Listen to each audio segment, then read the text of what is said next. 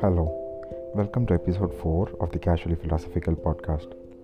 Recently, Sushant Singh Rajput, a promising Bollywood actor, had committed suicide. People mourned his death because he was just 34, and secondly, there was speculation that the Hindi film industry was a reason for his decision. This brought to light the prevalence of nepotism in the Hindi film industry and sparked a public debate.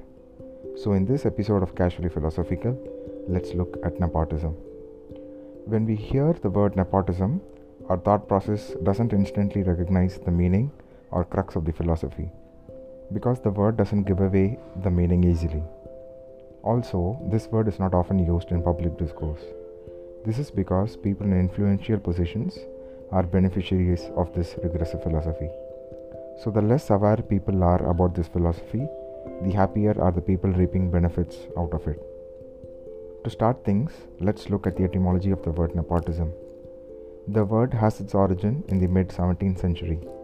It comes from the Italian word nipote, meaning nephew, or nepos in Latin, meaning nephew. It later transforms into nepotismo in Italian and nepotisme in French, and finally as nepotism in English. To understand the word better, the background of Roman Catholic religion is essential. The Catholic Church is structured in such a way that the Pope is the global leader for all the Catholics, and under him there are cardinals and under them bishops. Catholic cardinals, bishops, and priests take vows of chastity and remain as celibates, meaning they pledge to not partake in any sexual relationship. But in Italy, from the Middle Ages onwards, bishops used their influence to put their nephews in important positions. There are allegations that nephews were their illegitimate sons. That is how the word nepotism took shape. In a nutshell, a layman's definition of nepotism would read like using influence to instate a person in power from one's own family. It can also be called as favoritism, but favoritism is a broader term, meaning you can use your influence to instate people you know, not necessarily members of your family alone. Another thing, just because the word originated in the 17th century doesn't mean that nepotism as such was in practice only starting the 17th century. Nepotism has been there since hundreds of years. It is evident because rulers often took this route to ensure power and riches stayed within the grasp of their own family. Moving on to contemporary times, instances of nepotism are numerous. I am not going to name and shame particular people. Instead, I will share a couple of scenarios where we shall put ourselves in other people's shoes and imagine the scenario. So, assume Mr. X has, has attended the National School of Drama in New Delhi. He has proven his mettle and has given stellar performances in a couple of movies. There is a new movie in the pipeline, and a production house is on the lookout for a trained actor. Mr. X fits the bill in all aspects, but coincidentally, the son of the owner of the production house wants to become a hero and feels the time has come to venture into films. The production house chooses this person against Mr. X. This is exhibition of nepotism. As I say this, there are a number of actors who come to our mind. There is a similar picture in several other fields like judiciary, political parties, sports, and so on.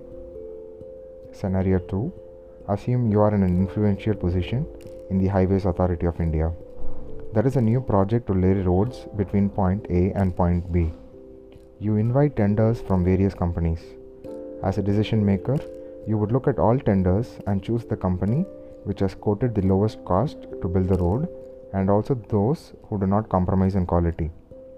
Instead, if you blindly choose a company owned by a distant relative, then that is nepotism and it is illegal.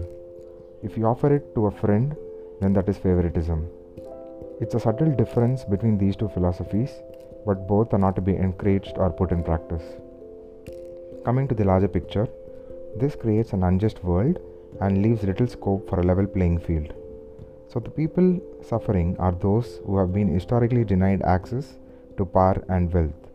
So, it's kind of a double blow to them in that historically they haven't had access to power, and in the present day world, even though they have the required qualification, for no fault of theirs, they are denied access. This is where equal representation and reservations are seen as affirmative mes- measures to help historically deprived communities.